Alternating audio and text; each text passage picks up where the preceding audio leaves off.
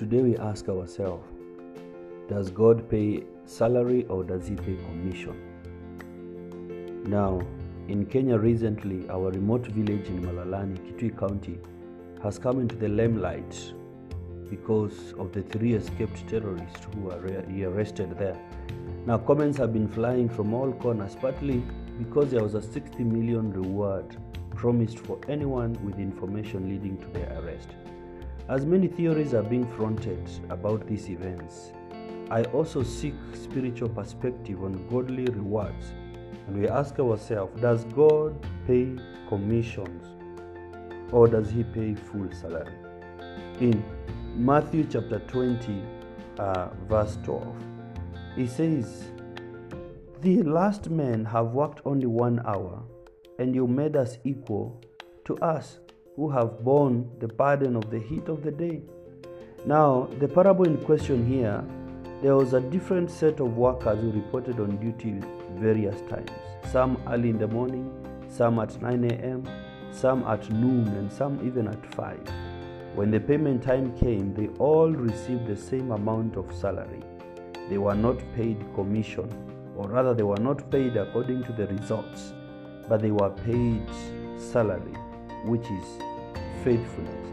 What did they agree with the master before they started the work? Personally, I have led a number of people to Christ over my lifetime, including these last two weeks. But I am also aware that other workers have tirelessly been winning souls for Christ, some in millions, while others just one person a whole year. But we are all serving God according to the grace that He has given us. Wherever God has called you, do it diligently, without murmuring and comparing yourself with others. Contentment with godliness is great gain. God hates murmuring and complaining. You might be missing your great reward both now in terms of living a full, rich, satisfying life, and will ultimately be rebuked by God for not being faithful in your area of calling. Today, I make an appeal to all of us rise and serve God. In our current placements, I discourage comparing, complaining, murmuring. Discover full, rich life. Understand that all things serve God, including your own body, your family, your business, and career. God is in everything.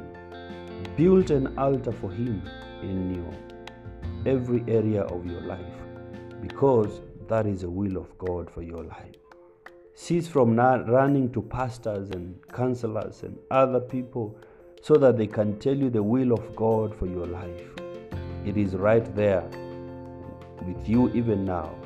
Be faithful in your area, and God will pay you full salary for your faithfulness because He doesn't pay commission, but He pays salary. God bless you.